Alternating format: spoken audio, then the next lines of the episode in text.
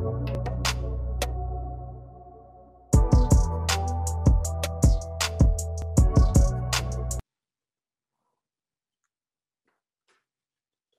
morning, everyone, and um, welcome. Thank you very much for joining us this morning. It's um, it's great to um, be presenting the, the insurance journey of the future to you um, in um, collaboration with Microsoft and as well as um, with Silverbridge. Uh, uh, introduced to you Ben Berger, Managing Executive Digital Insurance Division at Silverbridge Ben has been directly involved in advising on and implementing digitalization roadmaps for more than 20 insurance companies across Africa. So he's well suited um, today to um, present to us on the future of insurance. Ben, thank you very much. And over to you. Thanks very much, Tony. So I, I want to talk about the, the insurance journey of, of tomorrow, really focusing on on, on long term insurance. I, I think if you if you ask any gamer, um, you know, how what how does the experience in terms of uh, the, the PS5, for instance, compare um, to a cell phone? They would tell you obviously that the experience is a lot better uh, on the PS5. So so why do people choose these little handheld devices? And, and I think the answer is very simple it's that convenience factor. It's just more convenient to sort of play games on your phone because your phone is with you all the time. So I wanted to illustrate this point because the the gaming industry is consumer driven, obviously, um, and mostly about the experience of the gamer. So if we look at where the insurance industry is going, I, I think we can all agree that the experience of the policyholder is that's not in the background anymore. It's right at the center. Uh, and because of that, one needs to understand the importance of this convenience factor, um, because I think that um, will remain a key driver for, for sort of innovations in the future. Now, um, when this digital sort of revolution started, um, there were isolated innovations uh, like digital quote comparisons and the ability to sort of um, enable digital onboarding. But these, uh, you know, those were just sort of the tip of the iceberg, I think. Because if you think about um, machine learning, analytics, and the, the, potential to actually combine all of these, um, it starts to lead you to a place where the most likely um, sort of place we will we will end up is having a string of innovations all put together, um, which in the future I think will speak to a completely digital uh, sort of personalized experience for the policyholder probably having a range of options um, at your fingertips, uh, not even sort of having to speak to a person, uh, maybe not even having to leave your home to go to a specific doctor um, for a checkup so that that doctor can give the okay to the underwriter. Uh, I think it'll probably mean um, that you would only wait for underwriting decisions for a few seconds, as you know, as opposed to days or weeks. So, you know, what does this mean for the insurer? um, I think it means that the competency you need to invest in is the ability, the ability to look at all of this, you know, and sort of effectively string together multiple innovations, uh, as opposed to looking for that single big thing, uh, because that's the competency that you'll need, I think, in this new world. The differences in in the markets and and how that affects the general sort of policyholder journey um, and and their requirements. I think um, in a more mature market, uh, the policyholder wants an online experience um, that's quick and user friendly. Um, consists of most likely a range of options, uh, savings or co- cover options, but um, which should be preferably customizable, at least to some extent, um, and would require immediate sort of decision making by the insurer. Uh, in other words, automated decision making and that goes for for underwriting as well. Um, so we'll need to start to think about smart underwriting and and and that sort of thing. Um, in developing markets, uh, I think there's a need for for you know more towards mobile straight through processing, uh, uh, processing, cover of savings options that are simple, uh, sort of simple enough, um, and so that it requires minimal explanation. Um, it's so that it can be sort of easily triggered by something like USSD, uh, USSD functionality, for instance. So what you would need to respond, um, what you would need in order to respond to this as, as an insurer uh, in, and in terms of technology, I think is, is really very different.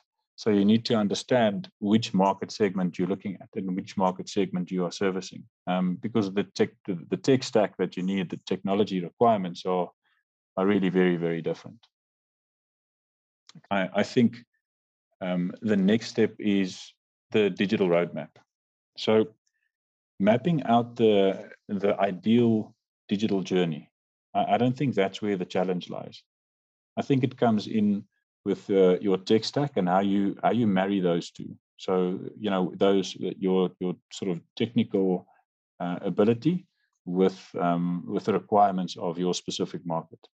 So do you rip and replace? Are you able to enhance what you have, or should you um, sort of add a digital layer on top of legacy technology that you already have? I don't think there's a one size fits all answer for this, but I do think that in the attempt to answer these sort of or to make these decisions, um, there's a few principles I think you know one needs to consider. So, firstly, I think understand what your business should look like. Uh, what is that? What does that journey look like that you want to you give you want to give to your customers, um, and then figure out which innovations you, need to string together to build that journey. That's the first thing. Uh, I think secondly, don't try to digitalize until you've modernized your technology base. Um, because if, if you if you think about it, if you try to plug in a sort of well mapped out digital journey into a into a tech stack that can't handle that, uh, you'll probably cause more harm than good actually, um, because the policyholder will, will sort of experience a frustrating journey that gets stuck every now and uh, every now and again. Um, and then you run the risk of losing them, of course. Um, then, thirdly, uh, understand the business value uh, for each step in your roadmap and, and make sure that the business value is realized before moving to the next step. Um, because technology, just for the sake of technology, means very little. Um, I think you need to be able to see if you are reaching your journey goal after each step. So I, I think, you know, needless to say, data integration um, and analysis of that data now becomes critical. So, you know, it really becomes vital here. And, and, and just a word of caution here, when working with, with data analytics, um, although it's very important to have some sort of or to have an end goal in mind um, around how how your complete data analytics picture should look like in the end, um, start simple. So focus on your roadmaps, uh, your roadmap measurements first. Um, you know those agents that are now sort of using using the uh, the onboarding capability. You know, is that something that's adding business value? Um, is that something that's being adopted by them? Uh, I think those are are are the starting points for analytics. Don't wait to build this huge, complex, and comprehensive data analytics engine. Um, you know, focus on the small on the small data wins first. I, I think if you do that, um, you'll see that something interesting happens. Um, like for instance, when you have when you have simple data integration and analytics available uh, for different levels of your of your workforce, they start to uh, they start to see opportunities um, yeah, much more quickly. Um, so start to see opportunities, for instance, for robotic process automation. Um, you know, what are those mundane tasks that need to be done, but um, you know, can be done by a robot? Um, secondly, the the business starts to identify and um, remove those things a lot more quickly, those impediments for business growth, uh, just because they can see it visually. You know, it makes makes such a big difference. Um, and and then thirdly, I think your your workforce. And when I say workforce, I'm talking about the agents and staff alike. Um, they're more informed on the real needs of the customers, and and this really puts them uh, sort of in a position to to focus on the customers, um, which in turn sort of should should boost sales, obviously. Uh, this this this last sort of statement that I have here, I think is is very important, and for for me, encapsulates what I want to say. Is if you want to capture the digital consumer of tomorrow, I, I think it will depend on getting those business cases right today. Thank you very much.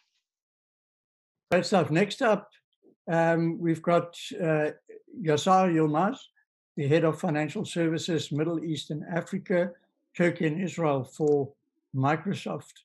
Um, is a digital transformation strategist specialized in financial services industry with um, about uh, more than 20 years of experience spanning across Turkey, Eastern Africa, uh, Eastern Europe, Israel, Middle East, and Africa. He's a design thinking and um, led innovation practitioner and a blockchain enthusiast. So throughout many technology-led reimagined businesses, process, business processes, improvement engagement, for financial services industry customers along his career at PwC, Oracle, SunGard, FIS, Capgemini, SAP, and Microsoft. Yasar, I look forward to your presentation. Thank you once again very much for joining us. Thank you, Tony. First of all, I'd like to thank Silverbridge for being with us today and also to our uh, esteemed speaker from MM. Now, a couple of things that uh, I'd like to I'd like to share with you. Now, if you look at the future of insurance, of course, consumer will be at the epicenter of everything, with the insurer providing the you know the services to that consumer, and we will see the emergence of collaborators. We are already seeing that, and I'll touch upon that. So the future of insurance is something I would summarize in four pillars. It has to be, and it is going to be invisible, connected, insights driven, and purposeful. Now, what do I mean by these at a very high level? With invisible, I mean, can I have my, for example, uh, delayed flight reimbursements automatically without me even being bothered with? I mean, as a father, as a as a human being, as a citizen, you know, like I hold a bank account, like all of you. I hold insurance policies, etc. My credit card has this, you know, travel insurance, but not for once I was able to leverage that travel insurance because of some of the delays and issues I had while flying. I really don't know, and I can't be bothered really. So can this be done invisibly? So that kind of invisibility is good, right? So I don't mean to say I don't like insurance companies. We need insurance companies, but you know, the logic is, can we make this more seamless, more straight through processing, like, right? Ben actually mentioned that. The second one is the future of insurance will be connected. So we're talking about bringing constellations of value, interoperable, trusted environments that enable all the collaborators around the concept of insurance beyond insurance to create more value for the customers and for the organizations. And I'll touch upon that as well.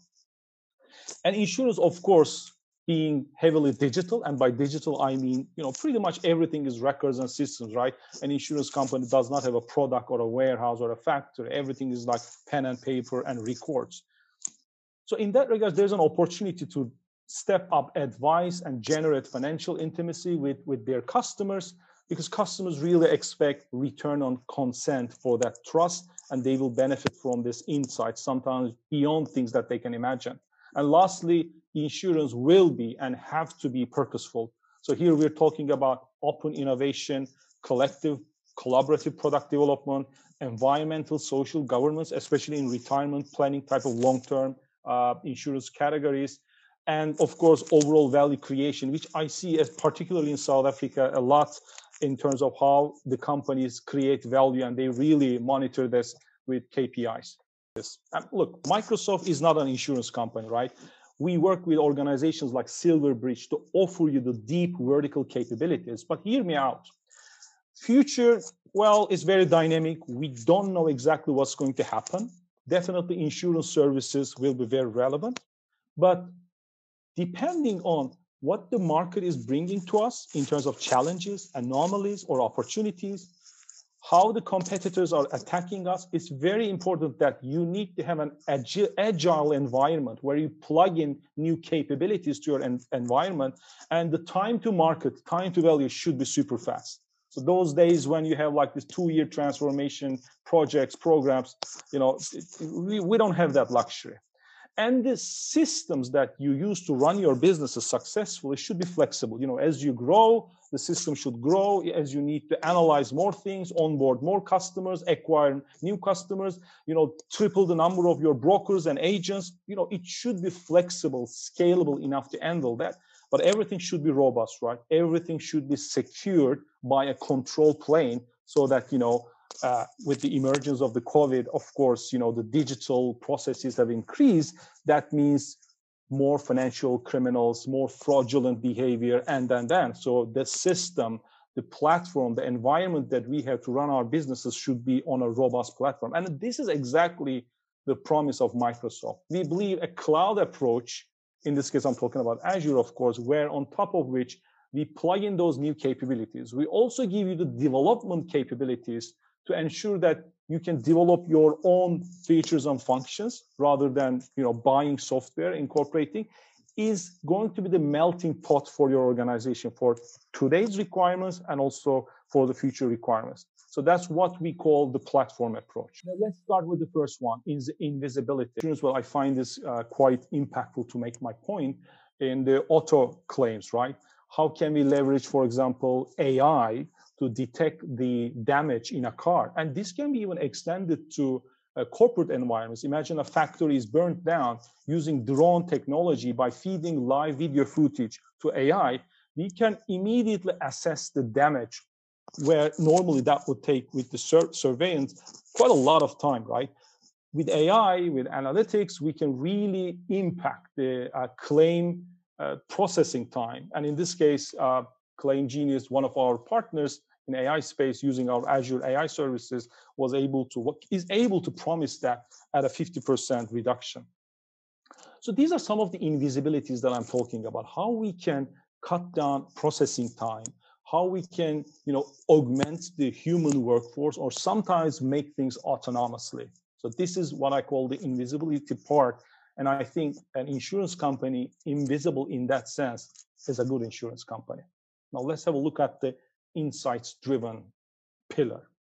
One of our customers, Progressive Insurers, they introduced auto quoting tool with Flo ch- chatbot for Messenger. They developed a customer facing chatbot, which was exposed through Facebook Messenger to make the quotation as simple as possible because they wanted to be where they wanted to engage their customers where the customers are spending their time. These are some of the examples I wanted to touch upon within the context, context of insights driven insurance.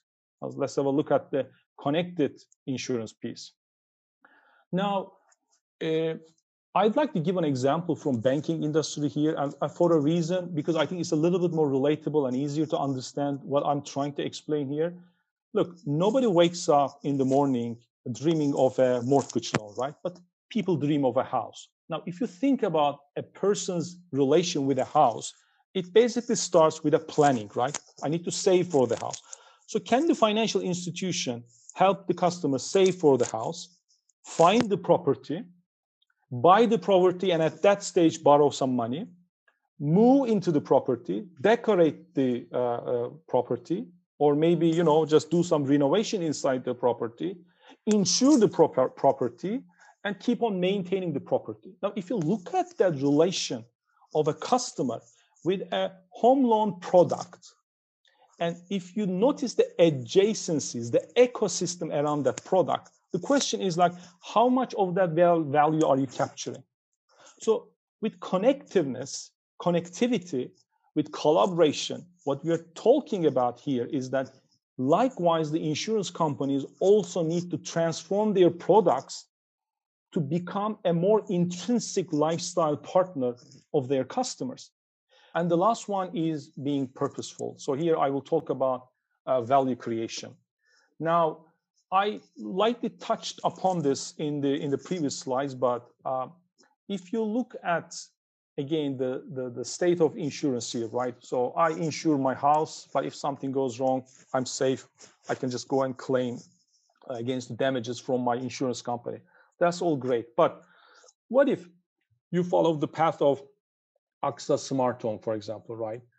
what AXA Smart Home did was basically to install some um, monitoring devices to you know ingest data initially from smoke detect detectors and uh, you know this slide as you can imagine is very evolutionary a lot of other services are added to water systems to the, the, the pipes piping and the electricity circuitry and the heating systems etc etc what if i actually ingest data from those and by doing that I offer this value to my customer, which is helping them protect their probably most valuable asset, right?